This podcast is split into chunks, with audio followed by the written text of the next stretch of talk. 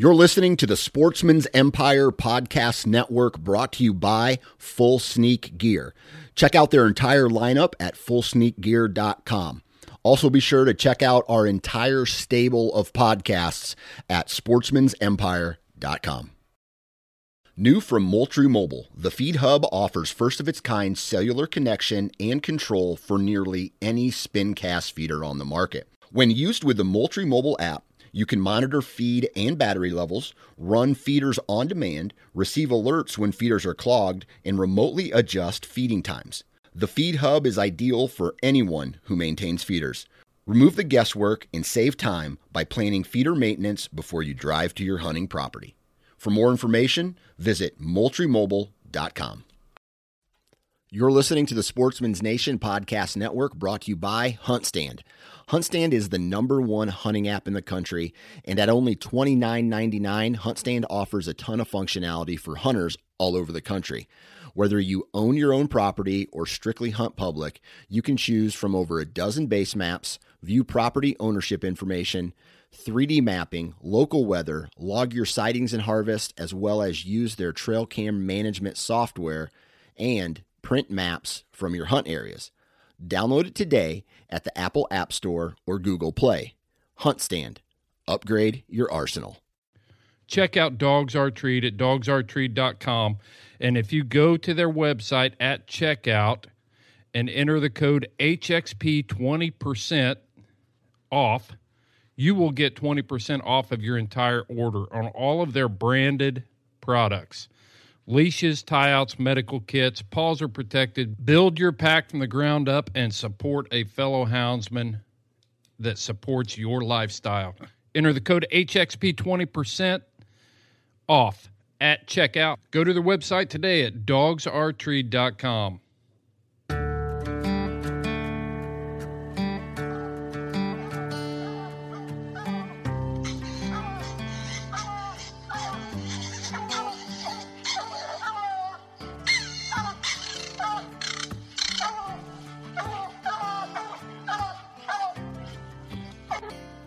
This is the Houndsman XP podcast.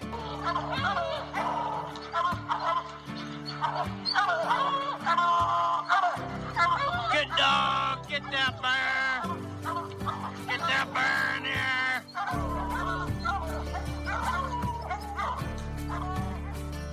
The original podcast for the complete houndsman.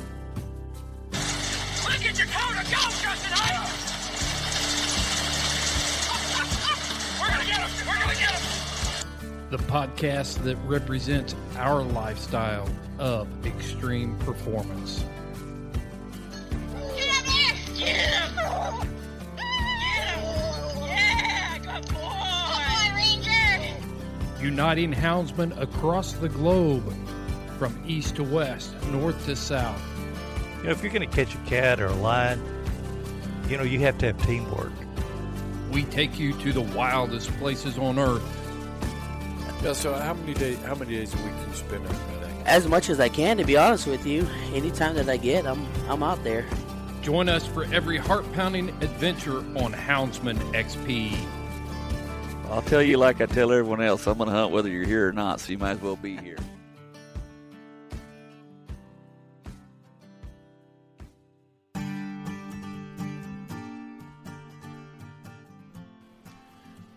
On this episode of the Houndsman XP, it is going to be mass mayhem. We have got a point blank coming at you, and it is uh, the whole Houndsman XP crew plus our guest, Mark Dufresne, coming at us from Maine.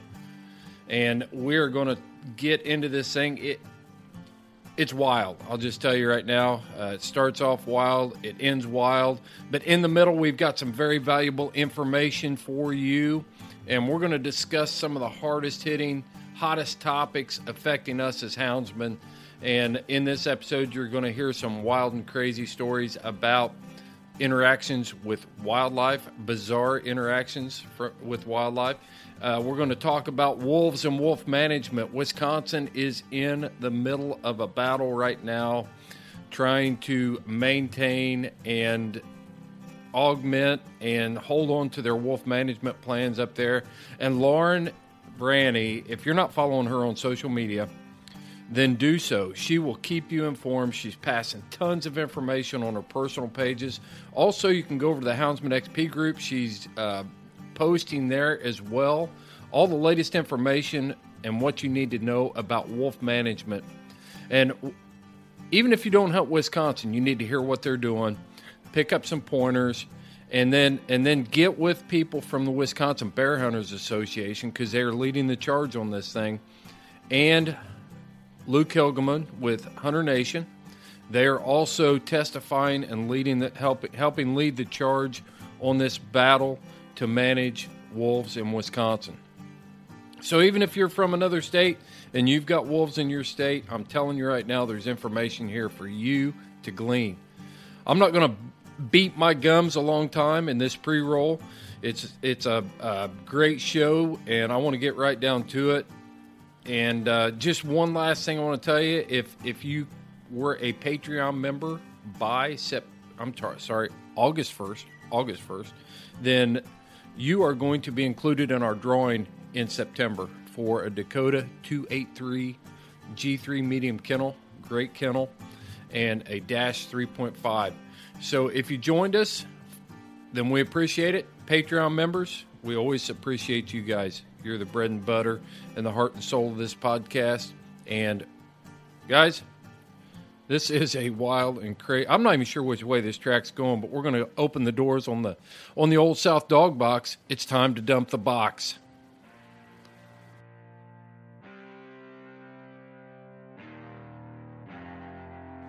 Southern Hound Hunting Magazine is the most comprehensive magazine that represents your lifestyle as a houndsman. If you can hunt it with a hound, it is being covered in the pages of Southern Hound Hunting Magazine. You also get an in depth look at the men and women who are engaged in this lifestyle, living it every day to the fullest. From the Rocky Mountains to the southern swamps and across the ocean, with articles about our international houndsmen and what they're chasing across the pond. Go to southernhoundhunting.com, get your subscription for $15 a year. Southern Hound Hunting Magazine promoting the fair chase experience. Mark, I wish you were on video. I wanna. I don't even know what you look like. It's better that way, trust me. I mean, I wish it, I wasn't on video. It looks like I haven't showered, but I showered last night. Doesn't Liar. feel like it anymore. Liar. No, I did. You did not. Or you're probably in a on normal like the week, you're like on the three day rotation. You work from home. in a normal in a normal week, you are right. But yesterday, I did a lot of stuff and tried to mow the yard before the storms, and I felt disgusting. So that's why the hair is braided because I did the post shower braid. I thought you maybe maybe you did that before you took a shower so you didn't have to wash your hair. That's what I'm thinking. I grew up Someone- with with three girls in my well, one woman and two girls in my house. I'm not In even going to this talk about my weather- shower regime. In this weather, you kind of have to wash your hair. But if it was winter, yeah, you don't wash your hair every time you shower. Yeah. Yeah. well, we are going forward with this point blank, and we are complete here on the uh, Houndsman XP team, except for Shorty, who is MIA and well informed, and I'm not sure where the heck he's at. But we've got we've got Mark Dufresne with us from Maine. How you doing, Mark? I'm good. Thanks for having me, Chris. Yeah, I'm glad to have you back, man. I'll tell you what, the last uh, episode you did with us for Houndsman XP was a big hit, and uh, we thought, what the heck, we'll try it again. Well, good deal. I hope I can add something interesting. So, just give our guests a real quick rundown, Mark. Uh, just give us like a two minute resume. Two minute resume. Is that Holy cow. possible? Well, I don't know. I've, I mean, you pull up my name on the internet and there's a big list of stuff. So let's see. I uh, America's Most Wanted I went- FBI FBI Most Wanted list. Yeah, for sure. So, uh, oh, I live out here in Maine, and um, went to school for wildlife biology. I've always hunted and fished, and uh, been a taxidermist most of my life. Uh, worked around the country doing wildlife biology work, and settled back in Maine, and uh, continue to do taxidermy. And I guide, uh, breed my Plott dogs, and that pretty much sums up my life. Man, that's worth a lot more than two minutes. Sorry. and uh, for you guys for you guys that are listening just to reference back um, he was on episode 110 of our podcast um, about breeding selecting and conditioning And he was on So, before just- that too. This well, is i don't have that i don't have that number in front of me yeah, it's way back. It's way back there. i gotta scroll yeah It's way back there. Way back. Yeah. Mark, I'll save the listeners a bunch of like nerdy mumbo jumbo, but what do you primarily work with? biology Um, well, so right now I'm doing. Uh, I've been doing taxidermy full time for quite a while. But when I was doing wildlife work, um, you know, I worked out in Oregon, worked up in Alaska, worked out in Wisconsin, worked here in Maine. Um, right now, you know, the taxidermy work is kind of let me get grounded. The wildlife work, I I was all over the place. You know, it Oh, was yeah. seasonal work and Mm-hmm. it was pretty tough to have a family. So, uh, bang, I landed back here and I'm a taxidermist and I was mounting a big old bear today, big black bear from uh, coastal North Carolina. Dang, that's rad. Yeah, that's the thing. Um, the wildlife field is so competitive, and also, yeah, you travel so much. I'm very, very fortunate to have a full time station here in in southern New Mexico. I I know I'm very fortunate to have that. Um, yeah that Jornada right right Yeah. close to you Yeah, it's really nice. I, I'm a rat guy. I'm a desert rodents fan, big time. Nice. Nice. Yeah. So we do most of our, you know, desert rodents are a really important um, kind of indicator species for the entire desert system. They rebound quickly when conditions are good, and they'll give you a quick kind of snapshot of what's going on out there based on the like dynamics of a rodent population. So I, I love rats. They're sweet. They're such a cool animal. Chris hates rats, but they uh they have a lot to tell us and they're really cool. And the ones out in the desert are cute and they don't bother you. So they're not like nasty sewer rats. Yeah, and you failed me, Seth. I didn't get to hold one. So when I come back out, it's game on. Definitely. I 100%. You know, you came in the wrong time of year. They're not very active in the winter time. They they they're a larder hoarder, so they they store tons of food underground. They work their butts off all fall, and then they st- essentially don't come above the surface except very rarely until about May. So Yeah, I'm I'm just very- trying to like avoid the poisonous snakes in conjunction with the the holding the rats. So you know, our snake population's like record low sir. right now. so it's a good time for you. Hello. good. Oh, Oh, we've got I a new Shorty. guy. Hey, yeah, finally. What are you doing, man? how's it- How's it going? Yeah, it's good. How's everybody doing? Good, good. We're just uh hanging out, chatting about rats. I got a fellow wildlife biologist around here, so I'm gonna I'm gonna save the listeners a bunch of dorkiness. Well, well, I was trapping black-tailed deer out in Oregon. oh, that's fun. a Little That harder to pretty wrestle neat. than a rat. Yes. No, everything. Well, hey, I'm used to camp with with wildlife biologists, so I know how I know how that can go. But really, what we're at in Oregon. I worked in uh, out of Medford, and uh, I was down Ashland and up around Crater Lake. Uh, kind of skipped all around that country there. Okay, I got you. I got. I was just the last. Um, I was just out there, um, south of like Klamath Falls. Uh, Sure. Around that Goose Goose Lake. Yep. Gotcha. Yep. Nice gotcha. area Yeah. out there. Well, it was until all the fires started burning and and uh anyways, no, it was good. It was good while we were there, but but uh but definitely yeah, a lot of that country well, north of there is getting burned up anyways.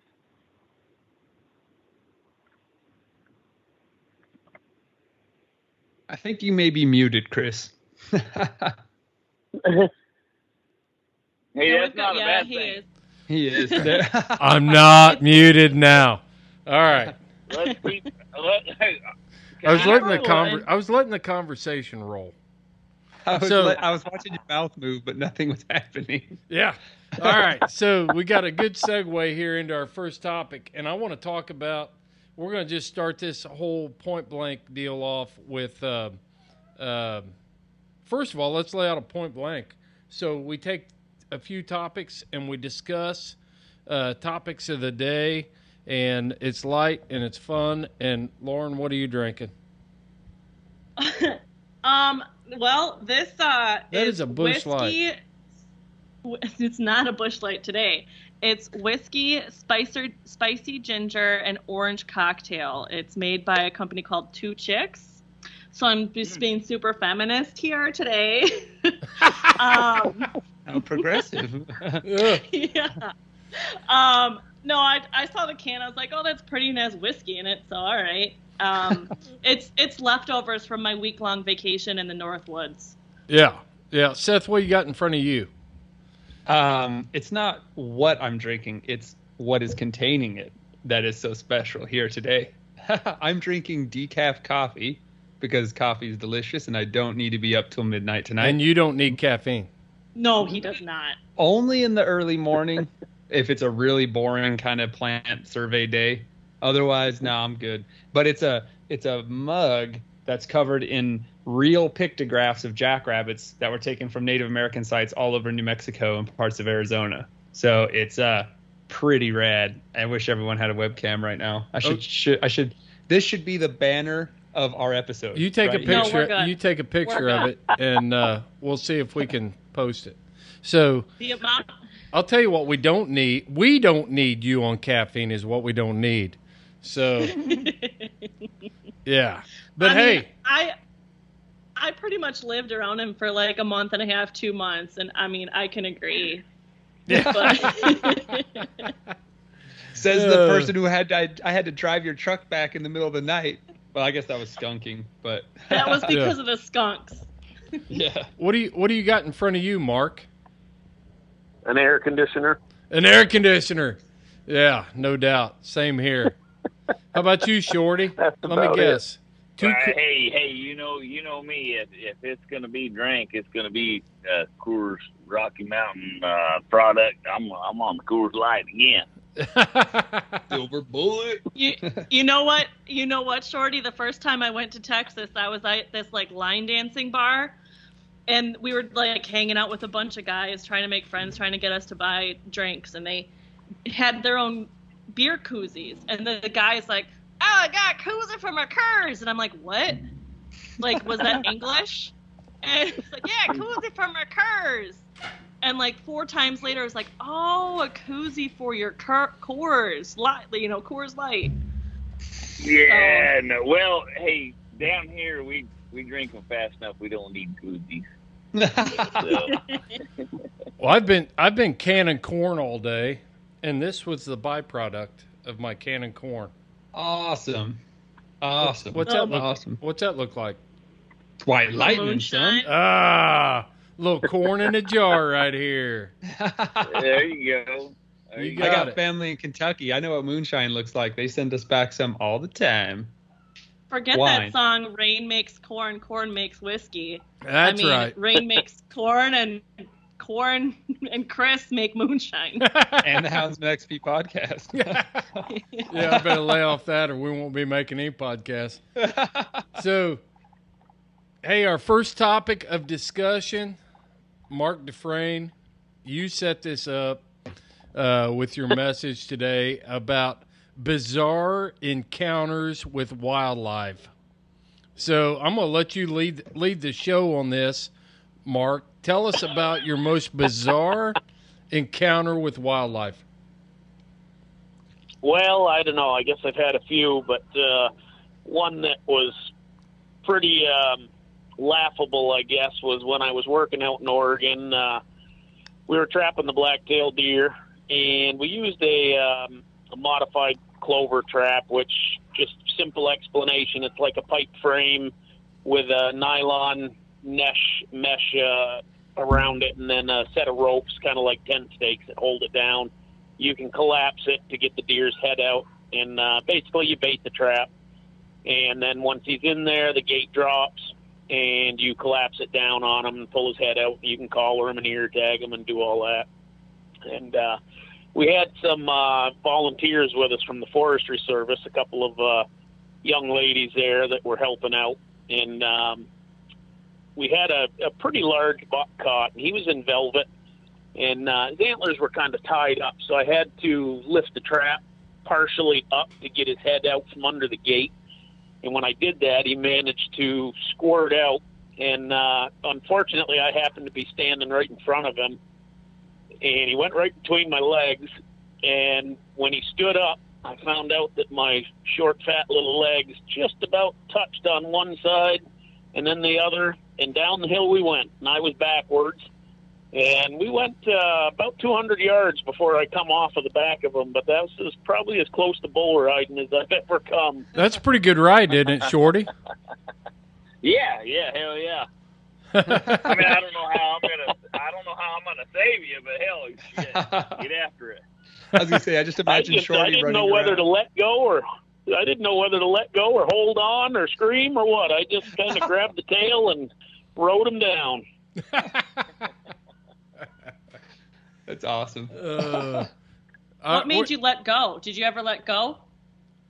Um, I honestly can't really remember what, uh, what how it ended, except I was on my back looking up at the sky, sucking air. So I'm not sure if I hit something or he shook me off or what happened. Well, of course he had to let go, Lauren. He's not gonna ride it forever. Like, Well, I wanted to know like the scenario there. Shorty, Shorty, have you It, ever? it was it was a very steep hill, and uh, I was backwards on it, so I couldn't even see where I was going. Was the worst part of it. So I didn't know what. I didn't dare let go for fear of going over into some rocks or what, and I ended up on the ground though sooner or later. Yeah, Shorty, have you ever heard a story like that where you don't know how the ride ended? You get a you get a cowboy off the dirt and they don't know how the ride ended. They don't remember. Prob- probably, I get, yeah, it, you know, but usually, typically, trying to find a way out is the worst scenario. Like just ride it till it till it dies. You know, like it, it's like when you when you're looking for a way to to save yourself, that's when you usually get hurt. I didn't know if you were talking about bull riding or my college days, but There, yeah, way. that, that could probably that could probably go all the way. ah, mo- moving along, moving along. Shorty, what's your most bizarre? What's your most bizarre encounter with wildlife? I don't know what the most bizarre is, but one of the one of the most memorable was the guy. Uh, there was a, actually a rodeo clown, um, and I and I will mention his name because he doesn't care. His name's Robbie Hodges, and, uh, he he had gone on a cat hunt with me, and and uh, we caught a cat, and I said, hey, uh, uh, take take as many pictures as you want to, you know, whatever videos, do what you want to do. He he he on social media and whatnot. And I, I said, hey, do whatever you want to do. And when you're done, let me know. I want to see if I can get this cat to jump out and run again. And uh, oh, okay, okay. So he he does his thing, you know, and it it takes a few minutes. And and when it's all said and done, he said, "Hey, I'm done." I said, "Okay, well, come over here with me. I'm gonna see if I can get this cat to jump out again." He said, "No, no, I'll, I'll, just, I'll just, I'll just hang out right here." I said, "No, no, come over here with me." No, shit, I'll just hang out right here and watch. I said, "Okay." Well, I knew exactly what was going to happen. So, uh, anyways, I get this cat to jump out, and it literally like jumps right in his lap, and, and and I can still to this day see this guy like dancing around trying to get away from this damn and the screams and the he's just like ah! Ah! Ah and, and Now were the were the dogs on top of him? That's when it gets forty. Uh, instantly like yeah I mean this cat jumps right in his lap and then like in you know a quarter of a second the dogs are there and he's just and he still the the coolest part about it was like 10 seconds later everybody's gone but he still thinks the cat's trying to attack him and it was oh it was it was so fun i laughed for days about that crap and he he he had no idea afterwards he's like you son of a bitch And we'll pick up that conversation right after this word from our sponsor. Dakota 283 offers you unparalleled protection for your hounds. We're talking about military grade kennel crates. Uh, I got got one of these two door kennel crates here at the house. It is super heavy duty. It's got slap latches on it that are stainless steel. Easily fits in the back of an SUV, or if you're traveling with a camper shell, it's a great way to keep your dog protected while you are traveling. You just got to check out their Dash series. This is a watering system, and I've used a lot of these portable waterers over the years, but this system is all integrated into one unit. And the way it's designed out of high impact plastic, the water stays in the tank when you're not using it because you can put a plug in it. Check them out. Uh, the 3.5 is also compact enough that I can store it behind the seat of my pickup truck while I'm out hunting when it's super cold. I've had exterior tanks before, and as soon as I go to cold climates, then I've got to figure out how I'm going to get water to my hounds. And the Dash takes care of that. So check out Dakota 283 at dakota283.com and at checkout, enter the code HXP10 and get 10% off of your order. This portion of the Houndsman XP podcast is brought to you by Tier 1 Custom Calls. When it's all on the line, make the choice the pros do. Choose Tier 1. you knew he was gonna i said well i tried to tell you to come over here anyways Did he have any Uh, claw marks yeah. in him?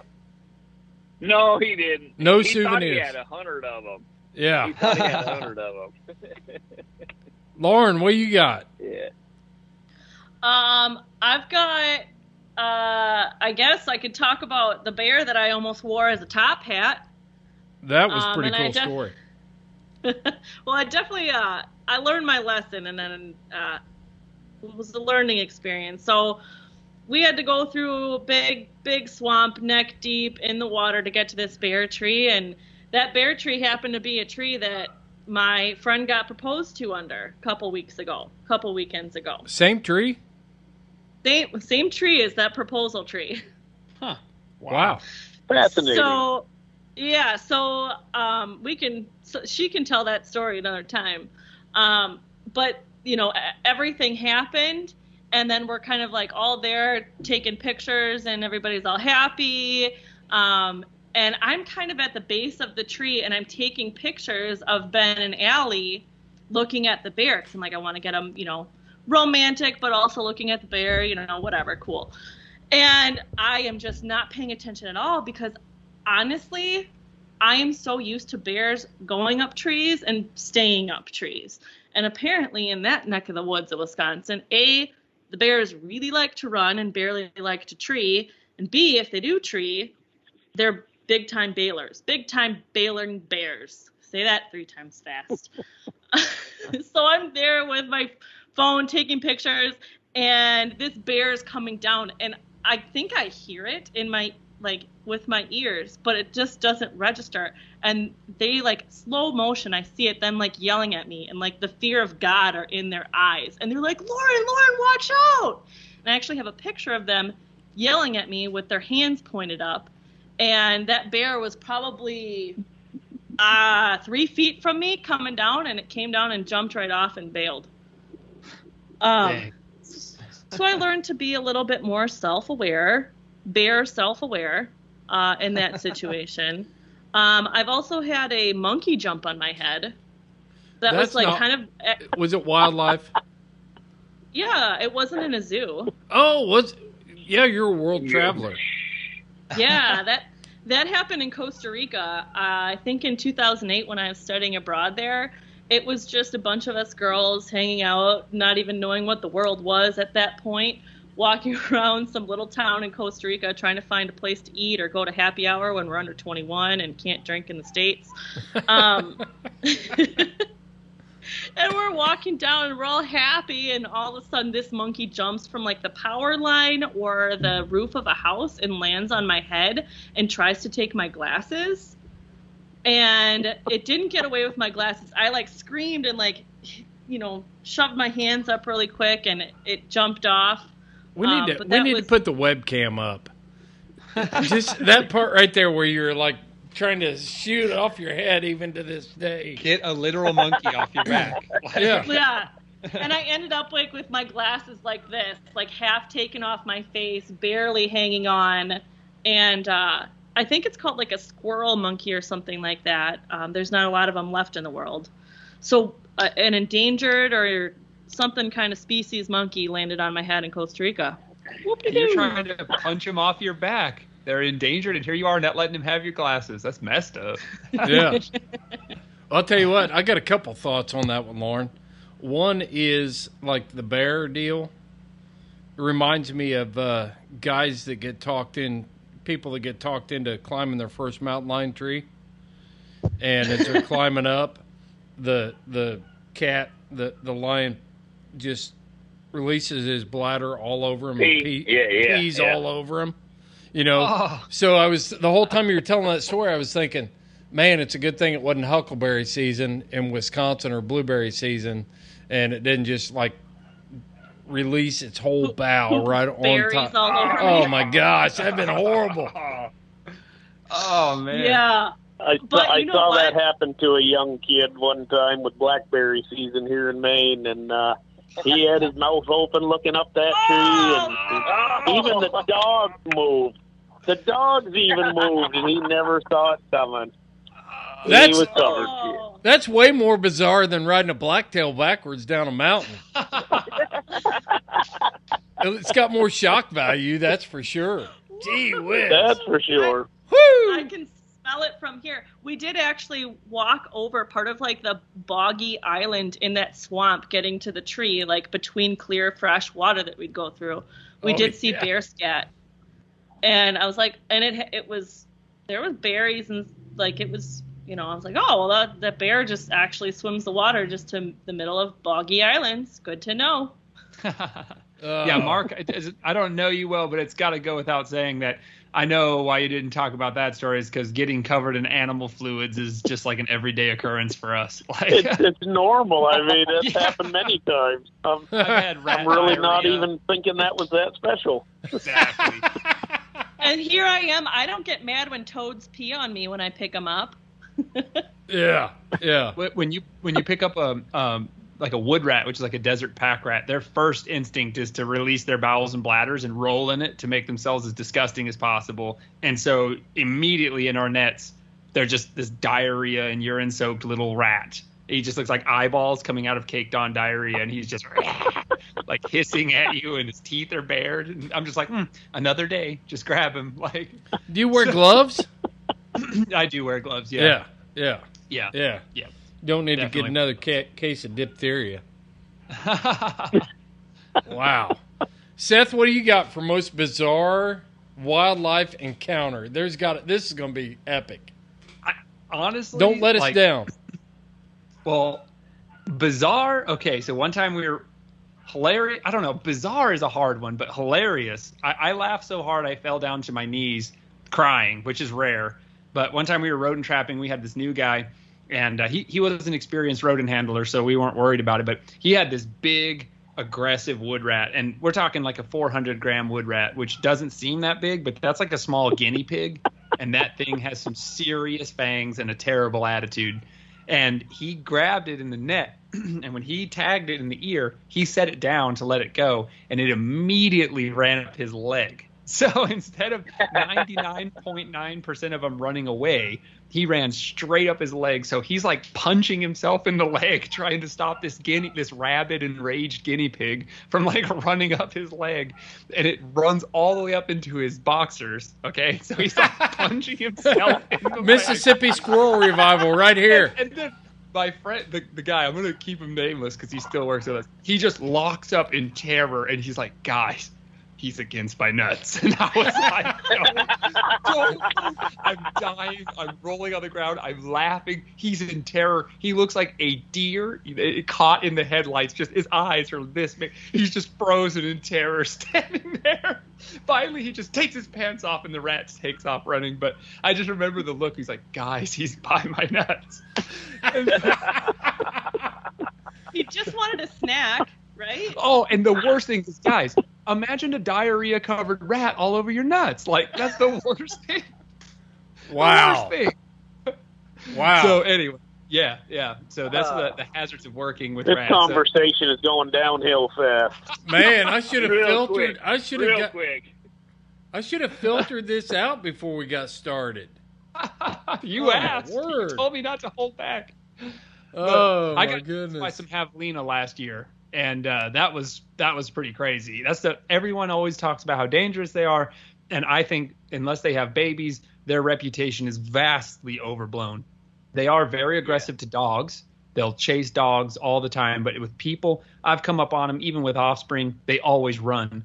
But um, I was hunting javelina last year, and I was in this um, I was in this tiny uh, wash with steep banks on each side, and I had a javelina in distress call on my phone. And I so I'm hunting with a flintlock. I got one shot, and I'm walking through this crazy thicket where I know the javelina are. I got the wind in my face, all this wind behind me, and I hit the call in my pocket after I just stop and cock my flintlock. The second the call goes off in my pocket, the brush explodes behind me. Javelina start running directly towards me because I got the sound of a baby javelina squealing in my pocket. And you always imagine yourself being some kind of like badass safari hunter and holding your ground.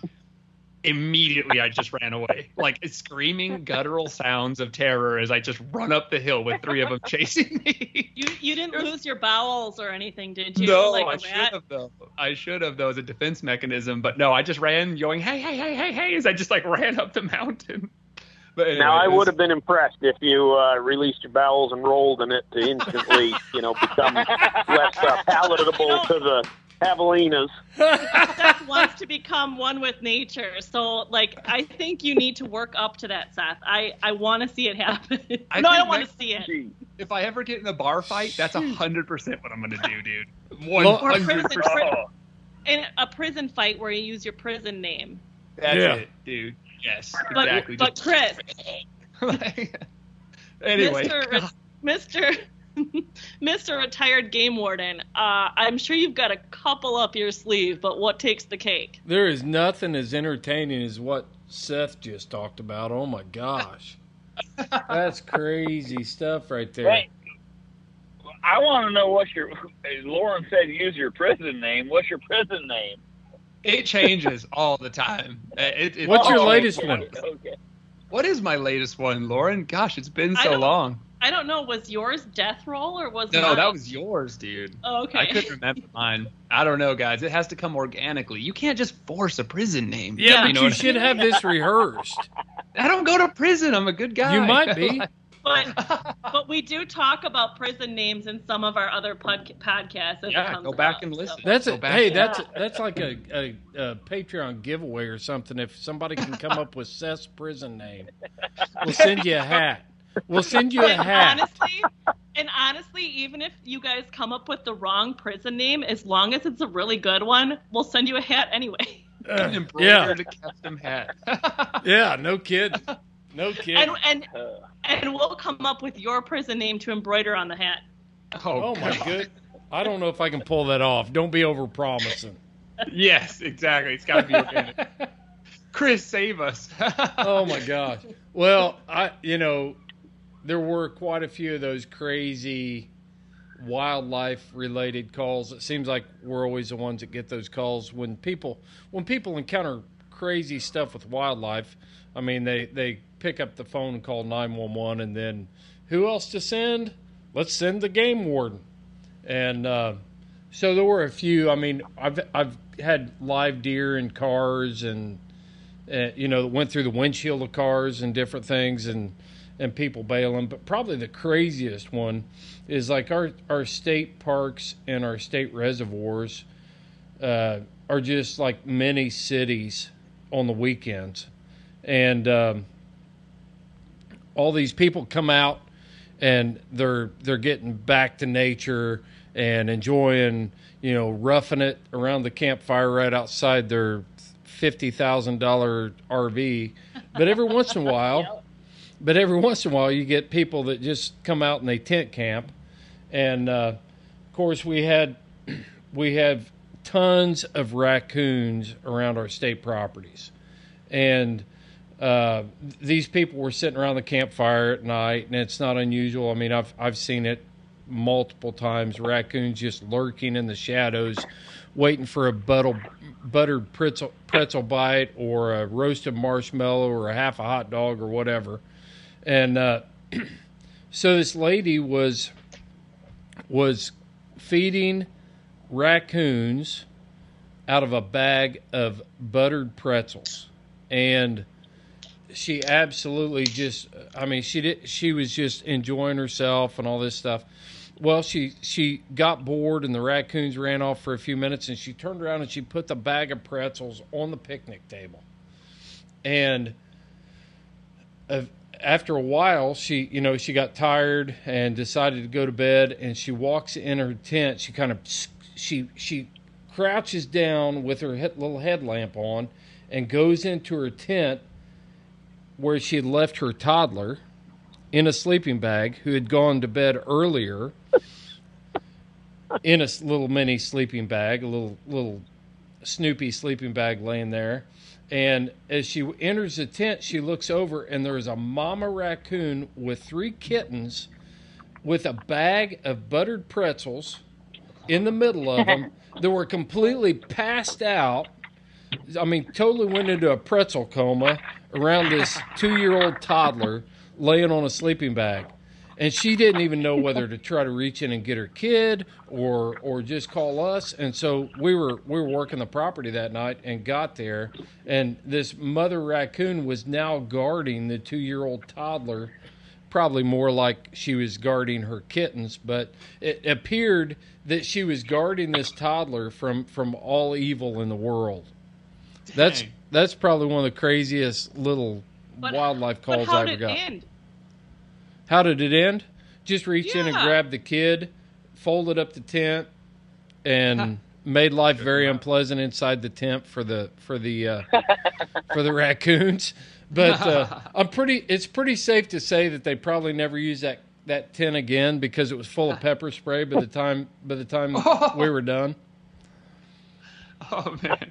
I'm glad they could get the kid out without Mama like somehow going to attack it. Yeah, no, it's, it's like she had no. It was the strangest thing. She just moved in there with a bag of buttered pretzels, and and was Sounds just great. just sitting there with like there wasn't a care in the world. You know, I don't care if you're here. I'm eating buttered pretzels. Heck yeah. I dude. had to I had to beat raccoons off with a log from a backpack while I was on the beach in Costa Rica because these guys will get like a foot from you and you've got your backpack and you've got a loaf of bread and peanut butter and jelly packed in there and they know that tourist bags have food. So for probably 45 minutes I was beating off a clan of Costa Rican raccoon from from my backpack with this bread and then a jar of peanut butter and a jar of uh, jam that I had to rely on to eat. That was like my only food that I had budgeted for for like half a week. Your food was right there. Just grab a coon and. Yeah. Yeah. Hey, Mark, did you ever do any small like carnivore trapping? Oh, just uh, I think we did a little. Uh, I'm trying to remember so I can remember back the Zappus and Sonicus. Is that uh, is that the meadow white-footed jumping? I can't even remember jumping Hmm. mouse something. Did, uh, yeah, I did a little bit. Okay, did what'd you guys do with all the skunk blankets? Uh, we got lucky. We didn't have to deal with any of that. Oh my gosh. our skunk blankets were on the back of our truck in a plastic bag. And one day we had to take Oh, our truck in for service. And we were like, guys, whatever you do, do not open that bag. And we left. We came back hours later to pick up our truck, and those guys are gagging all over the place. And that whole garage reeked. And they were like, we opened the bag. And I was like, why did you open the bag? the whole garage just reeked of skunk. It was hilarious. We were, we were loving it. They weren't. I I know what that smells like. Yeah, Yes, no we kidding. Did you put the collars in the dishwasher? Uh, no, uh, thank you for the reminder though. Um, Cedar still smells really bad, and it's not her Garmin collar. Well, it probably is, but I don't care about that one. I care about the one she wears all the time. So yeah, next load, the red collar's going in. Oh man. Jeez. That's disgusting. All right. Well, we got the mood set. I'm not for the- eating dinner at your house, Lauren. No kidding. I was gonna say, ugh. it's all sanitized in the end. You know, it gets so hot. That's that's what everybody thinks. And now a quick word from our sponsor. Houndsman XP is very proud of our partnership with the organization Freedom Hunters. Freedom Hunters is a nonprofit organization that takes America's veterans hunting from field to field, from the battlefield to a field near you when you volunteer your time to take America's warriors hunting with you and your hounds. It's easy. Go to houndsmanxp.com, click on the partnership tab, and it will take you to Freedom Hunters. You can go direct to their website to make donations at freedomhunters.org. Support America's heroes. Let's pay it back. Visit Freedom Hunters at freedomhunters.org or go to houndsmanxp.com and you can find them on our website from field to field. All right, let's let's talk about our topics for the night. Besides this one, that was that should get everybody loosened up for the the mood of this podcast. But uh, Lauren, we're going to shift gears a little bit, and we're going to talk about something a little more serious, and that is wolf depredation in Wisconsin on hunting dogs. You've been tracking this thing, and um, you're the resident expert on this for us. Well, And- resident expert, but not overall expert. Let's let's lay the law down there. Don't be humble. Just just spit it out. Yeah. Um, yeah, honestly, today I have been super fired up and really kind of on edge and anxious and angry and happy and everything all at once. So, a honestly, normal having that So a normal day for Lauren Uh, Brandon. sounds like sounds like a normal day for a woman. I was gonna say, wow. Wow. I was thinking You know it, what? but I wasn't going to say it. I knew Shorty would say it. you know what though? Like I like to joke about myself like that. Like I I take that and I'm totally okay laughing with it and going with it. So, you know, Chris knows I I don't have I don't really wear my heart on my sleeve and all that. So, anyway, wolves. Let's go back there. Uh, hot topic in Wisconsin. Hot topic across the nation, especially the way the media have spun it. Uh, and it's an international news type thing too. So, uh, crazy stuff happening here. So we had that February hunt, and now bear training season has started. It started July 1st, and we have started to see that depredation go up. Um, you know, what's what's funny is Well, well, tell us what depredation is. I mean, that was the the politically correct term. yeah, Yeah. Um, it's wolves killing, attacking, maiming, um, harassing wildlife. It's kind of the, the full way that I look at it. Um, depredation is, is the actual kill, but there are instances of uh, wolf harassment, wolf injury. Um, every dog that has an encounter with a wolf, the majority of them are not going to make it, but there are some that do, um, pets included and uh, so there's a report that that comes out and it's not always um, well it's it's just not uh, consistently updated at the same time. It's not um, always up to date. So we might be back a week back two weeks. I don't know where to start with this. I mean i guess uh, what what questions do you want me to answer? What what do you want me to go over chris Well, I think just give us a general overview of what's going on up there, you know, Yeah. with the wolf depredation and how threatened not only our hounds are, but also the, the domestic farmers and, and things like that. The the numbers you're spitting out probably don't even include the depredation on livestock from wolves in the No. last month. No, um, I'm I'm getting a lot of reports just personally to me about depredations, and not everything is also getting reported um, to the DNR, and there's reasons for that. Um, Why do you think that is? Why?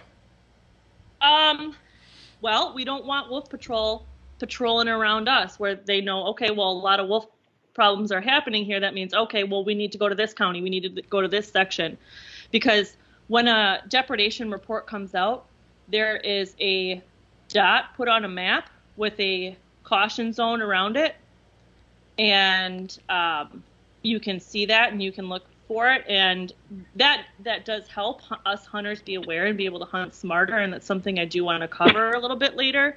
Um, but it also is you know radar on the map to those that don't agree with our lifestyle. Um, so starting this year there have been actual confirmed kills in, on a pet in January, a pet injured in January, harassment in February of a pet, uh, killed pet in April, um, May, a pet killed, a pet killed later in May. And then when training season started, the first depredation that happened that was reported uh, was a six year old walker dog um, on July 9th. Then another hunting dog killed on July 18th. Another hunting dog killed July 30th. August 6th, August 7th, there was a hunting dog killed and a hunting dog injured, two hunting dog in, dogs injured. On August 8th, one hunting dog killed. And that's only what we've gotten so far on the actual report. I've been fed more information personally um, from individuals that there's been more. Um, and and it's really hard and it's really sad. And i know some people have seen differences in where they were able to harvest a lot of wolves. Um, i've gotten personal stories saying well we've seen a difference. You know where we've been running bear that we don't see as many wolf sign. Um, but obviously where that wolf population is really high um, bayfield county being one of it uh, there's obviously still big problems.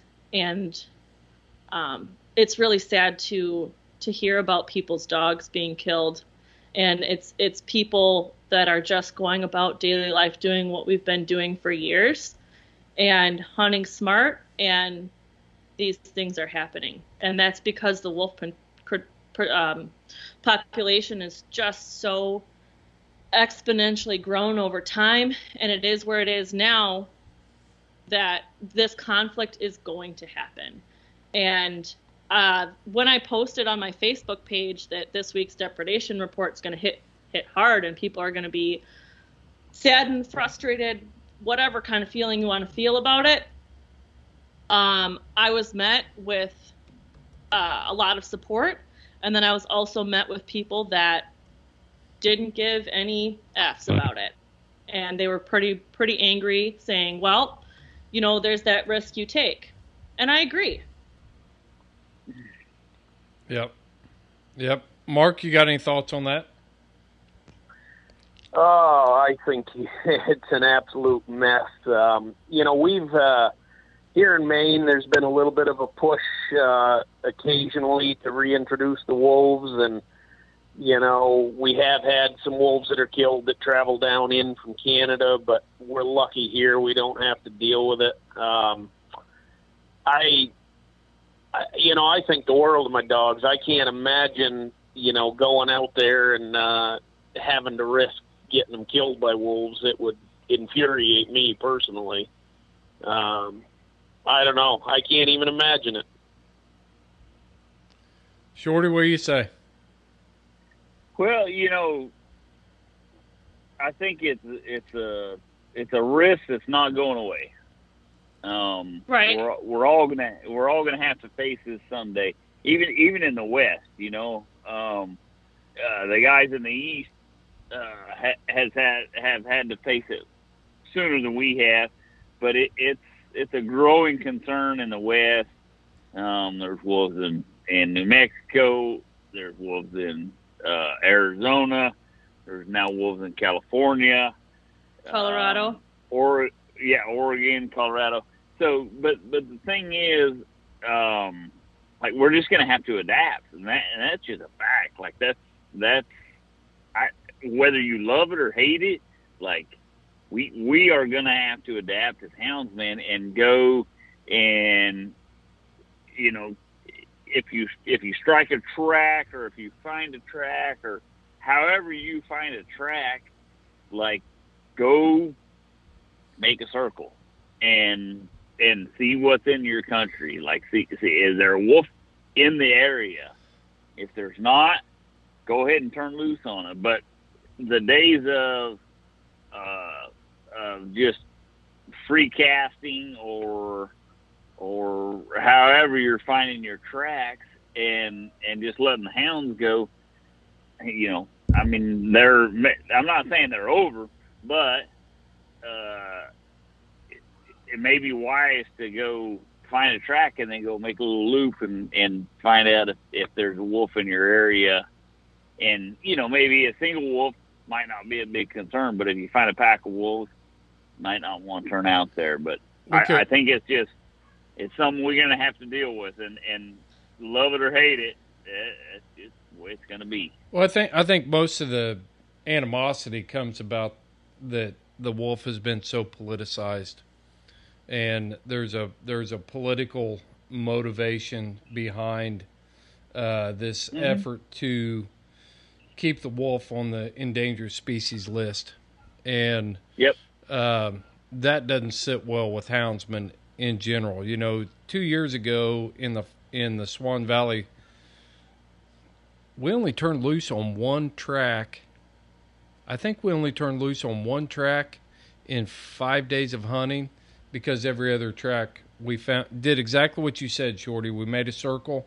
We found wolves crossing in to the area that the lion track was headed, so we opted not to turn loose. And and and that's a hard thing for houndsmen to to accept. Well, it's really hard in Wisconsin. Yeah, yeah, and and I'll play the devil's advocate here a little bit, uh, just for a second. You know, there's a risk every turn we, time we turn a hound loose. You know, in Indiana, in Ohio, in Illinois, and you know this coon bed, coon dog hotbed.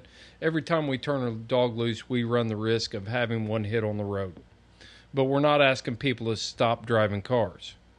Um, if you turn loose in Louisiana to hog hunt anytime beside maybe January and early, you know through February, you run the risk of getting a hound eaten and killed by an alligator. But people still hog hunt. Um, the other, but but here's the problem. I I've spent a lot of time thinking about this. The the thing that that is so frustrating for us as hound hunters is this is something you know if you're a hog hunter in Louisiana, Mississippi, you know any of those coastal countries or states down there, you understand and you grew up with those those risks, and and it was part of hunting. But this is completely different. This is something that has been New. yeah, it's new and it's been forced on people. Right. Se- Seth, I mean, I'm just going to listen mostly because this is never going to be an issue for me because, I mean, my dogs will they never can encounter a wolf, and if they do, a wolf can't catch them. So like, and I don't mean that in like a snarky You're way, I right. mean that in a dead serious way. Like, if a wolf was like, I want to eat this weird, nasty looking dog, I just that my dogs would be like, I'm just gonna jog and get away from you. So like, and we're there with them always. Our dogs never leave our sight. So it's a thing, but I, I I don't have much to weigh in because the the whole Mexican wolf, it's a whole different um, situation, and our culture here is a lot different. The po- the politics is a nightmare, and like that's why I absolutely refuse to get into any work with wolves. Like I never wanted to. It's just to me, it's a non-starter because it is just it just brings out the worst in both sides. It really does, and so it's really hard to be a mediating voice, which I always want to be. And man, whew, it is tough. And I agree with Shorty. You know, and again, I don't have any dogs in this battle, but like they're coming naturally. because the way we Yep. use the land is totally different now. Even if if they're reintroduced into certain areas, they're going to eventually make their way on their own. Now, Everywhere. the sad thing is, is it's so politicized. You know what I mean? If if, if they were treated like bears or lions, it would be no problem. You could manage them to the level of the That's population the that it issue needs right be there. Yeah, That's I it. mean, I'm hundred percent mm-hmm. pro wolf hunting. One hundred percent. We hunt mountain lions. New Mexico has tons of mountain lions. We hunt bears. New Mexico has tons of bears. We can have wolves, keep them at a level that's socially acceptable, and have plenty of wolves alive. Same thing goes for the feral horse. I don't understand why we can't have the North American game model for a feral horse. Same concept. So, I mean, keeping them on the You can't help flicka. Yeah, but you're talking about a, a socially acceptable level, and that's, That's- kind of like a, a debate too. Yeah, I mean it is, but the thing is, is that when is li- anything in life not a debate, right? I mean, you're always going to have to compromise with people on anything. It's rarely your way or the highway, and so that's the nightmare of wildlife biologists. I mean, And- Mark, and- you know what I'm talking Well- about.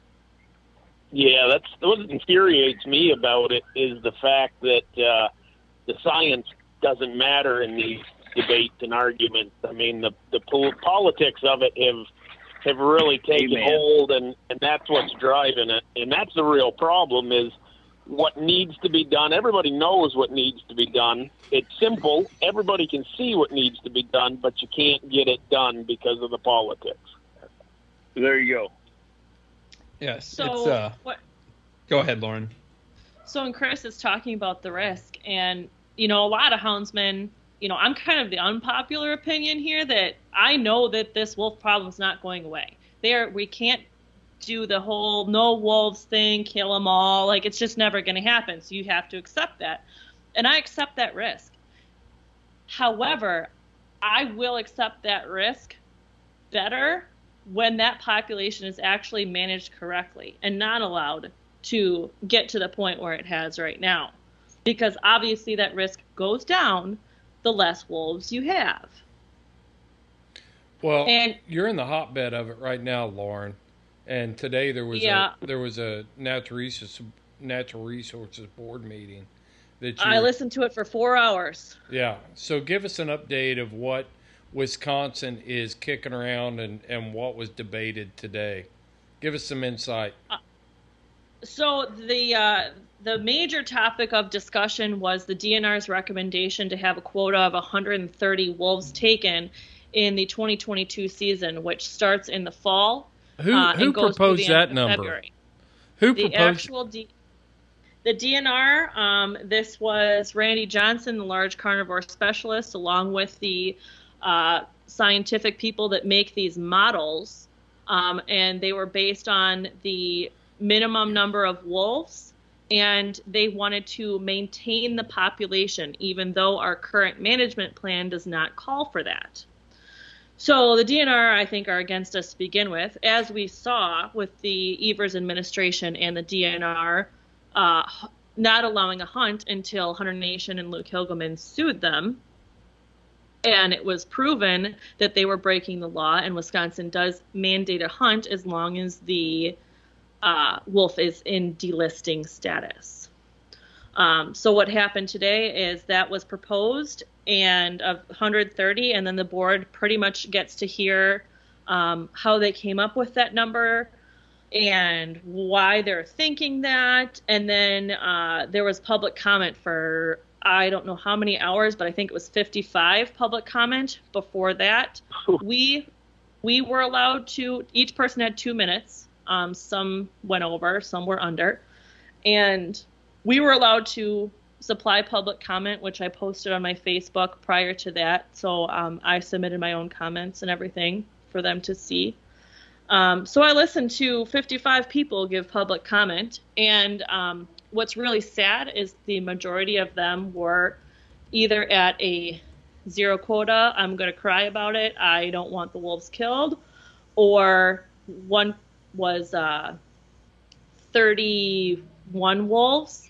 Some were 504. Um, there was 400. There was 350. Um, and it was pretty funny because uh, there were some members, a lot of members of the board. I will have to say they remained very professional, and I enjoyed that the questions that they were asking and all that. But the secretary was very unprofessional. He started to throw a tantrum. He pouted like a child. Um, and he's part of the opposition, and they just can't deal with the fact that we're coming against them with actual science and saying, hey, guess what? It's proven that the tribes are not going to be taking their um, part of the quota as part of the treaty deal.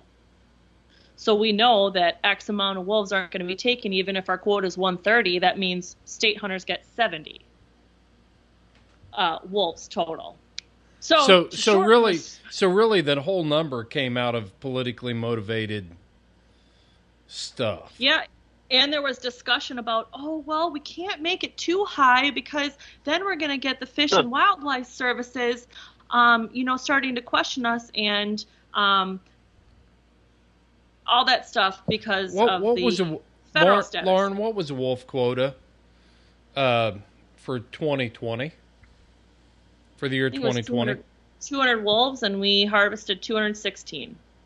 We went over by nine percent. but wasn't there a higher wasn't there a higher number that was kicked around prior to the quota being sent based on the science? Wasn't it like 1100? Uh, that's the total population. So they had like a min. Uh, what the prior count method? I thought the was, total population was around 3,000 in Wisconsin. I personally think it's closer to that. But the minimum count method that the DNR used prior to this new method that they're going to be using was between 900 and 1100, I want to say, wolves. So Mark? that's what you were thinking was the total population. Mark, you got something? No, just it, it these models and stuff that they use. Um, it's it's just frustrating. Uh, you know, sometimes, you know, in the wildlife field, you know, what the trend is that I saw more and more is less people with with real life experience and more book trained people.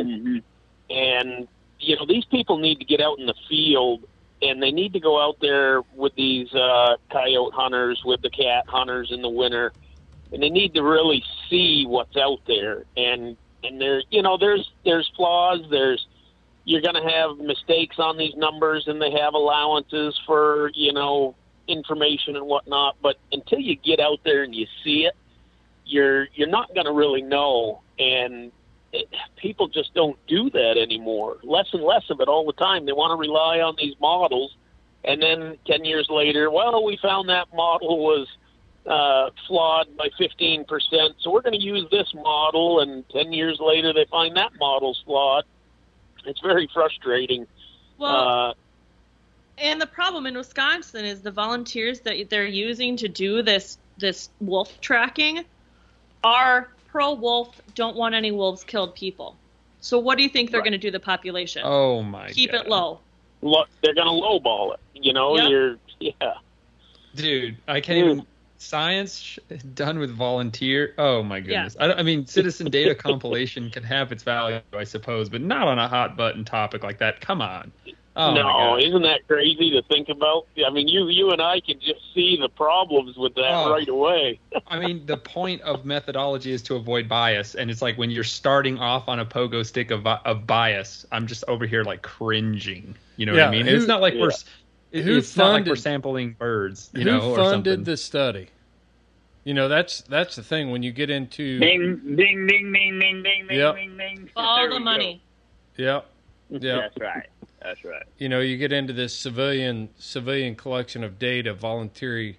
Who's who's footing the bills? I for mean, that it's it's person to be not. I mean, that? obviously, it's not all civilians, and it's not all, you know, volunteer people that are from a you know a bias, but there is a problem there, obviously. Mm. Um, You know, And- an animal like that is really tough to sample for. I will say, in the defense of trained like biologists and professionals, a large ranging apex carnivore like that, they are tough to sample for. I mean, they're hard to see. They're not like an elk where you can fly over in a helicopter and get a more or less accurate view of what's going on down there because they're small, they're smart, they're sneaky, and they don't like to be seen.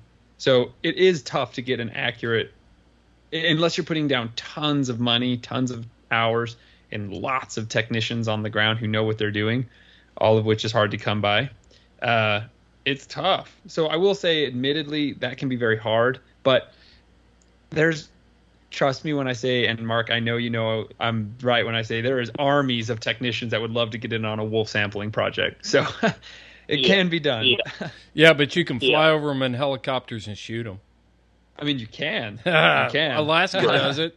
Alaska Yeah. does it. They do aerial gunning for wolves, but the terrain's completely different. I understand that. You oh know, Oh, my gosh. compare, comparing the Alaska uh, tundra Forestry to, cover yeah, and everything else, right? to Yeah. Wisconsin. I mean, it's not even comparable. and So- the people. Yeah.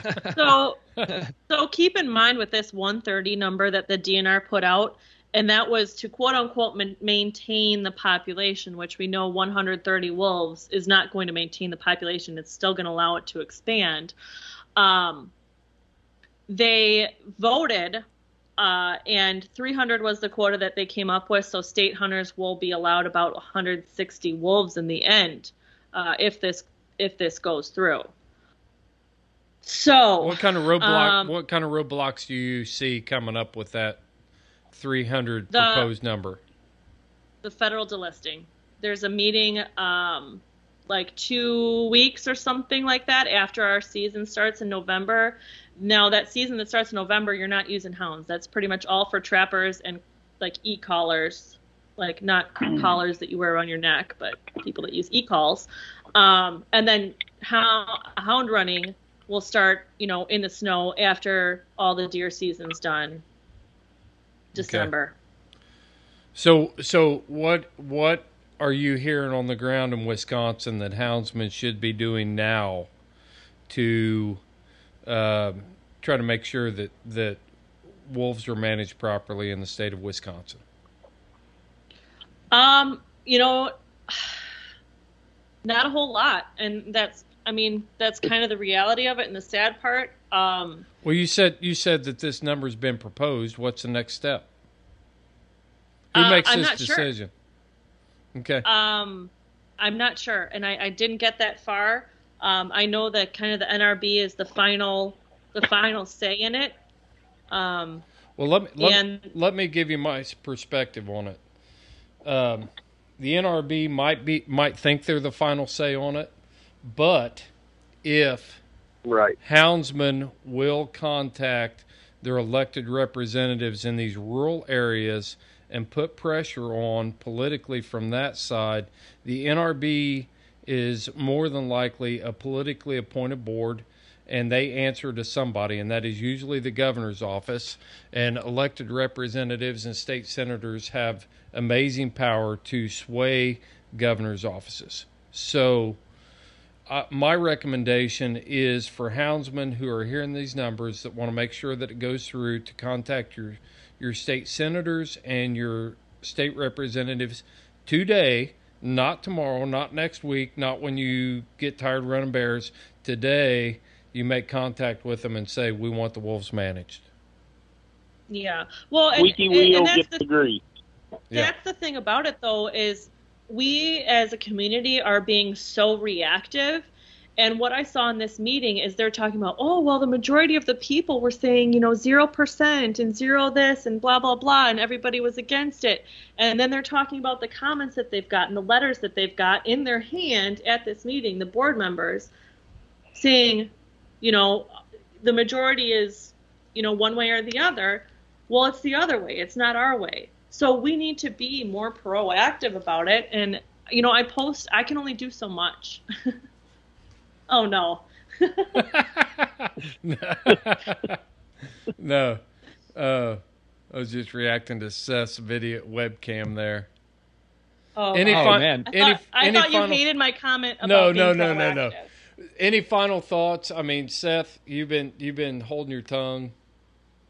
No, I, I I honestly just enjoyed listening. Okay. I can I can hear Lauren's fiery passion. Yeah. And so I'm, she's been on I'm just- point. She's been on point on Really? this thing. I mean, Absolutely. You guys, if you guys want to keep up to date on wolf stuff in Wisconsin, then you need to follow Lauren on social media, both Instagram Well, and Facebook. Yeah. What I'll say about like Facebook, Instagram is public. Facebook, if you're going to friend me and I have not met you in person, send me a message because I'm not going to accept your friendship because there's so Atta many girl. weirdos and, and anti hunters out there that I'm not just going to, you know, accept friendship with somebody with a dog in their picture. So, Yep. Shorty, you got any final thoughts on that? So, well, no, I but I kind of through the grapevine heard, and maybe Lauren will know more about this. Uh, is there any news on running hounds in Idaho for wolves? Oh my! I think Mm. Chris might have more information on that. Uh, fun fact, though, you can train on wolves year round in Wisconsin. Should you so choose. I will Really? not choose. Yeah. Just like coyotes. I mean, well, coyotes you can hunt year round, but wolves you can train year round. And there's one guy up in Neillsville that does it. Wow. Not saying that there's more, but yeah. Yeah, as far as, as Idaho goes, I don't have any firsthand information that that is being um, even talked about right now. I think that a lot of houndsmen in Idaho have resigned themselves to the fact that it can't be done because of the the ruggedness of the country. Uh, however, Right. there, there's probably some areas that it could be done. I've talked to different houndsmen out there about the possibilities of it of it taking place and, and the feasibility of it actually happening. And uh, some of my most trusted friends in Idaho, you know, just, j they can't they can't work it out in their mind. Every time Well- I bring it up and I talk about it, they give me something, you know, why it n- would not work. And The thing about it is you're running lone wolves. We're picking out lone wolves in Wisconsin. And also, another fun fact they do not count low, lone wolves in the Wisconsin total. what does that So- mean? What does that mean? That means that there's a lot of lone wolves out there that aren't getting counted into the population. So And so how the are they lone- The population is a lot higher than what they uh, are Correct. letting on. So if I Correct, find and if I find a single set of wolf tracks, or I spot a single wolf, it is not going into the population count. Correct, sir. And the fact that we killed lone wolves in the hunt, how does if they're not counting them in their population, then what po- what impact did that actually have on the pack, on the the total on the packs in Wisconsin? It should be nothing, right? and that, that that that could work for our, our advantage. You know, I mean, it, it, if you really look at it, like they're not counting the wolves that ha- the hounds then could handily kill a lone wolf. Uh, so let's not look at that as a as as a bad thing. Yeah. You know, another thing I was thinking too is that if, and the only thing I could really chime in there is if, you know, I wonder, I would be very curious to see what the, the, um, the spread of sex of wolf killed. Because if you're turning out on lone wolves, statistically speaking, I bet it's the majority of is it young males, which is doing nothing Young to control the males, I would population think. anyway. Sure. You know, Right. Sure. and, and Absolutely. so it makes perfect sense. I'm not turning out on a pack, and that's where the majority of the females are going to be. If you really want to control the population, that's where you go. So, you know, Right. you could also argue that we're not even really inflicting much damage to the population if that data suggests or you know reflected what we I'm kind of suspecting that if you're catching primarily young transient males and if you're looking at it from just a modeling standpoint I could see why they'd want to exclude solitary individuals from the overall count because it's like, how do you know it's the same individual or a different individual that you're counting in those lone sets of tracks? And then also, like, young adolescent males that are transient don't really care about the population total because they're probably just going to leave the area. So, I mean, yeah, like a mountain lion, really. Yeah. Yeah. Yeah. It's Yep. going to have very, very, very little effect on the overall population. Yeah, definitely, definitely. Yeah. Well, let's shift gears. If nobody else has any, anything, we'll, well, this is our last topic we're going to talk about. And uh, it was a hot topic while I was in Virginia this last week. Uh, bear hunters in Virginia are very aware and very concerned about the outbreak of sarcoptic mange in the black bear population. Huh. And uh, uh, I, I haven't read a lot of the studies, but Virginia Fish and Wildlife has released different different uh, information about the outbreak in their population, and it's now now being threatened. So, uh, from sarcoptic mange, and it was amazing to me to to stand around.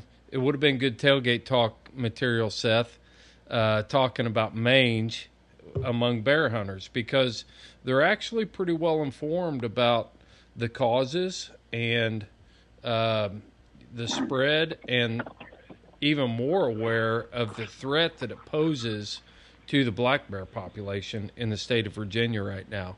And the the reports are just rolling out. I mean, I saw pictures from just just texted pictures of a roadkill bear that had mange, a bear on a bird feeder that had mange, a bear on a trail cam that had mange. I mean, these photos were all shared with me that that weren't on social media. They were just being passed around the general public among bear hunters. So, sarcoptic mange uh, is caused by a mite.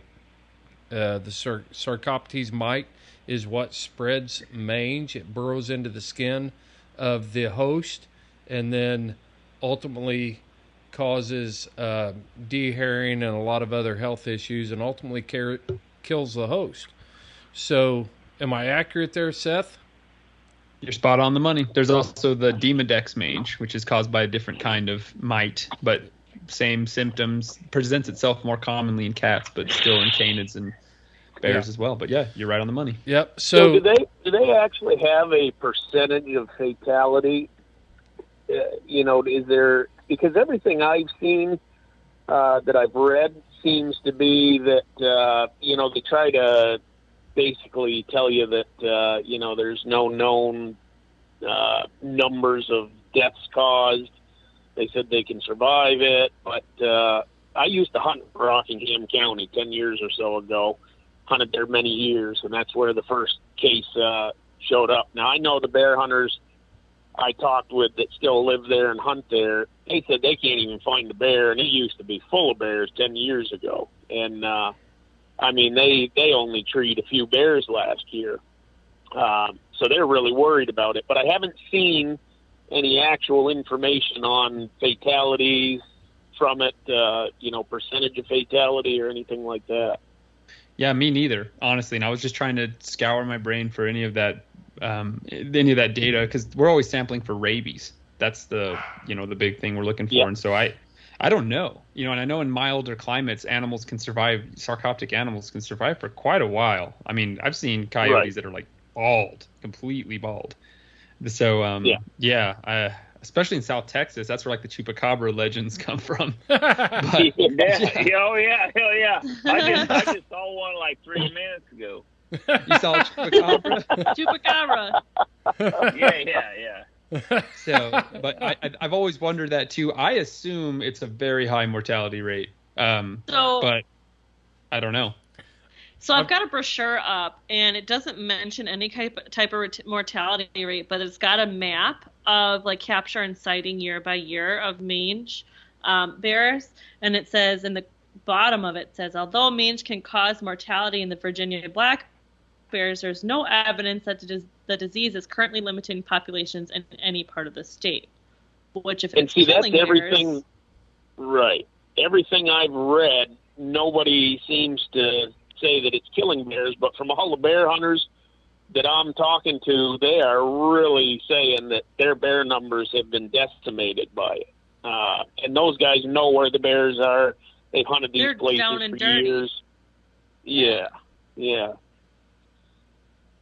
well, there there there's several things online about um, different studies and different things like that. Right now, the things that I've read is it's a prominent enough pro- uh, problem that there are different organizations from universities to nonprofits that are taking in captive bears and trying to figure out how to treat it with everything from uh, ivermectin to, um, oh, what's the next one?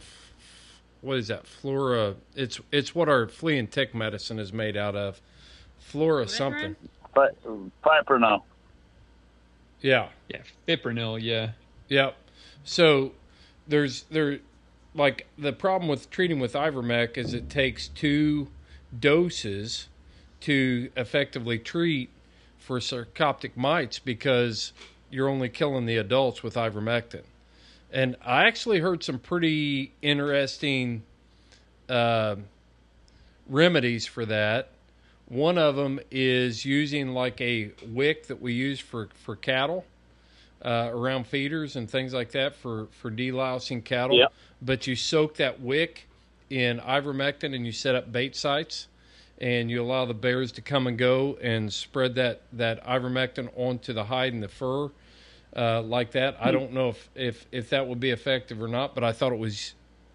I mean that that tells me how much bear hunters are thinking about it in Virginia. When you get down to discussing the remedies, I I can tell you this: animals will figure out a way to take care of themselves, and, and if that works, they will use it.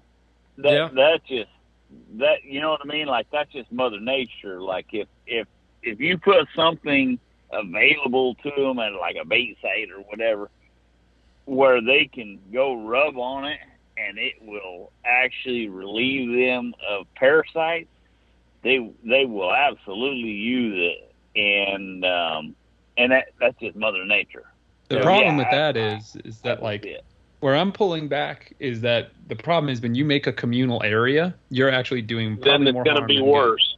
Yeah. There Yeah, you you're go. the Okay. faster. That's a good segue into. I don't know what you're showing me, Lauren, but that's a good segue into my point, Seth. Is communal. It's a transmitted communal mite from one host to another. And yet, Virginia is constantly fighting the battle about their length of season and their number of bears that they can harvest. So we've got the liberals that the the people that want to stop bear hunting because of the welfare of wildlife, but yet we're overrun with mange in Virginia because we don't want to kill bears. No way. yeah. Oh, Well, and and what I was showing Politics you is and wildlife management.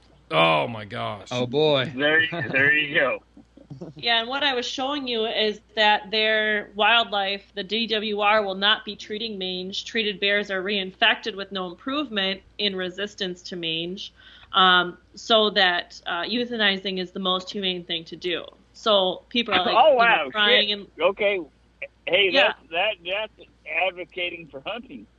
Yeah, I mean, it already was. Anyone with any kind of brain. Right. But You know, which nature is way worse. I'll tell you that, guys, and I think all of us can understand that that nature is a brutal, brutal beast. That's that's exactly my Oh. comment this weekend around the tailgate, Lauren. You know, you've got all of these people that think they're making all these decisions for wildlife based purely on emotion. It's Yep. totally emotional Exactly. based. There is no scientific base to their their thinking at all, but they think that hunting is more cruel than a bear dying of exposure and A a, terrible horrible death. death from a sarcoptic mange outbreak than it is for them to. We've got it figured out. The North American model for wildlife conservation is a proven model. It's the most effective success story for wildlife management in the history of mankind. And yet, we think that we can take emotional uh, Yeah. data and emotionally charged opinion and manage wildlife. And it goes back to the wolf, it goes back to the black bear, it goes back to all this stuff. And it just that's that's why we produce this podcast so that people can start understanding that and developing the language to combat it effectively in their area. And I will say this, and I want this to be known too. Houndsmen are listening to this. Do not go too far in the other direction either, because we ourselves can get emotionally charged and go too far. So Like I stand just back. no, no. I mean, the points you're No. making are valid for both of all sides because no one will take us seriously unless we ourselves are calm and rational. And I think that's really important. So I, I just want to make that be known because I see a lot of like, you know, really hardcore vitriol from both sides. And I'm like, that's not going to accomplish us a thing. You know what I mean? Well, Which is the and- whole point of this and- podcast. and Chris, I'll I will speak upon the the kind of middle ground because Seth is a biologist, and I I'm a houndsman, and I and I work with biologists, so I know exactly where he's coming from. So yeah, no, he's right. Like let's uh let's find a middle ground.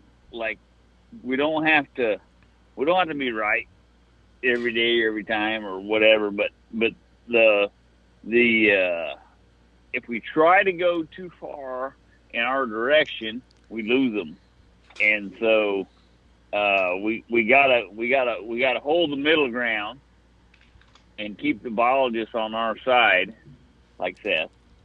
And uh, I'm on your side, buddy. I promise. no, no, no, I I know you I know you are. But anyway, you know what I'm saying? Like like Oh, like, absolutely. we, we you you can you can totally lose the whole concept by by going too far. So anyways, like keep keep I guess just try to keep in the middle of of everything.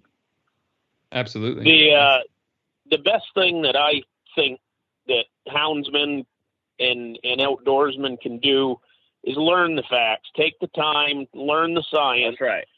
So that Yep. when you get in Yep. one of these conversations, you when you have the numbers and you have the scientific proof, you don't have to get emotional and emotionally charged because you can simply say, "Listen, here's the scientific data that proves what I'm saying. Where's your proof? Show Exactly. me your proof." No. And uh-huh. when they continue to be an emotional Yep. mess, then lie. they look bad. Yeah. I'll tell Yep. you, I'll t- they'll take us w- way more seriously when we're cool, calm, and collected, especially when testifying, you know, in front of a board or legislature. Um, you know, the some people that I saw testify today in that NRB meeting, I was like, you know, first of all, you didn't put yourself together. You look like you rolled out of bed, and they were like pretty much screaming at the board. I'm like, that's just not the way you get your point across. Now, these were pro wolf people. These weren't the houndsmen. The houndsmen were very, you know, put together, dedicated, collected. They know what they were going to say, and it it it did not feel emotional. No, and, and that, and that, Shorty said, go I'm ahead. sorry. Mark. Shorty said earlier that uh, you know the the current trend in everything is bringing this emotion into stuff, and and we've got to get back to somehow we've got to get back to the science and the numbers. You know, back in the 40s, 50s, 60s, when the North American model for wildlife management was super effective, and we were bringing back populations. You know, people were still connected with the farms and and life and death and you know people are are moving into the cities you know. They're they're more and more removed from from true life all the time life and death. Uh i mean there's people that have to crawl in a safe space and go hide because something died. Their cat died or their dog died i mean we can't the population as a whole can't deal with uh, emotions these days, and, and it's never going to get any better. It, it's a, a fact where it's only going to get worse, and we got to we got to definitely present a unified front. Learn the science, learn the numbers, present your case in a professional manner. People are going to pay attention to people that they think are professionals and they know what they're talking about. Be There a you go. leader. Yep. Yeah, So and and yep, no, that's right. That's that, that's very good point because uh, when you when you when you walk up and you you you look presentable and you sound like you know what you're talking about, people are going to listen. That's a great point. Well, th- this podcast is always about talking about the truth and talking about the things that we have to do as houndsmen to keep enjoying uh, the lifestyle that we live. And there are other things out there that are entertaining. You know, you can turn on Netflix and you can watch reruns of Seinfeld or whatever you want to be entertained. But this podcast is designed and was was actually created to give people knowledge and and facts about how do we keep this thing going. And i'm never going to deviate from that. Uh, we we do have some episodes that are fun and we've had fun on this episode but i really feel like my first and foremost obligation is to give houndsmen the tools that they need to be able to fight for their freedoms in their home states and in their home areas. So I'm not going to deviate from that. Glad to be a part of it. yeah. So likewise, It's important. Yeah. You got to get have involved. These That's conversations, it's done. Yeah. Mark? You know, and this is something that's really stuck with me is uh, the Michigan boys. You know, they're they're really active. The Wisconsin boys. I mean, they got their stuff together, and uh, you know, they go and they meet with their legislatures. They talk. They call them. They go to their offices, and they they show up in person, shake their hand. It's a heck of a lot easier to ignore fifty thousand emails than fifty thousand people standing in your office looking you in the eye saying, What are we going to do about this problem? So, you know, if we can get involved and really, you know, in person, I think is a, is a big thing to these legislatures. Um, we we got to get active in that respect to, to try to get our point across. Mm-hmm. Yeah. I totally agree. Yeah. Totally agree. Well, let's wrap this one up, Mhm. guys. I, I appreciate everybody taking time tonight. Of course, Houndsman XP team. It's always fun. But Mark, I, I really appreciate appreciate you taking time out of your schedule to join us tonight. And I wanted to have you on here specifically because of your background in in uh, wildlife biology and and your work in, there in Maine. And uh, so, thanks for taking time to join us tonight. Yeah, I appreciate you. I've really enjoyed it. It's a great group of guys, and it's a worthy cause. It's a hard. It's hard to get a. It's hard to get a word in edgewise around here. Lauren, you got something. One lady drink. He said, "Great group of group of guys." I got to get my feminism in here for a second. What's that thing called again? Oh, Two chicks. Two chicks. Sounds liberal. That was a Sounds horrible lesbian. business choice, by the way. That was a bad name. No, Like- I, I was just. Gonna I don't know. It, it got our attention, didn't it? So I think I was it gonna worked. say, I'm listening. I'm listening. I perked up a little bit. What? What was that? Oh, if I'm getting drunk Two with two chicks, chicks, I'm pumped. You know. Shorty, Yeah. Shorty, what- hey, involved? hey. What? rein it in. Cut her off. Shorty, Hey, Shorty, you yeah, got yeah. any final thoughts? No, let's go to the next one. Seth, go ahead. Let's go to the next tree, Shorty. Let's go to the next tree. Yeah. Uh, I think we covered everything we want to. I just want to throw down one thing. We debated about this. Um, we debated about this hard on Monday at work, and with this final thought: is it pronounced coyote or is it pronounced coyote? That's the only thing I was going to bring up, but I, I we'll let the listeners debate it out. I want to hear. We're going to do a poll. Is it coyote or just coyote? And with that, Well, hey, I'm I'm saying yo. That was also an option on the table. You, But I think yeah, in the, the that- vernacular of the American. make make make, make that a make that an option. Yo, yo. All right, I'm creating the poll right now. Beep, beep, beep, beep, beep. Great. Song And- and dog. Mark, don't don't forget touch. to put song dog in there. Just for you, Chris. Just for you. Hey, thanks. That All right. was Chris's prison name, Song Dog, right there. there it is. There it singing a is. tune. There Oh it is. Man. with that, I'm done. I'm out. That's I'm a out. classic right there. We know what'll make him sing. Lauren, that was your final thought. Yep. Guys, I appreciate it. Let's sign off for now. And uh, till next time, you follow your hounds, I'll follow mine. We're out. you That people. came out. That was a great dog. That's a good one. guys. That came- Are we?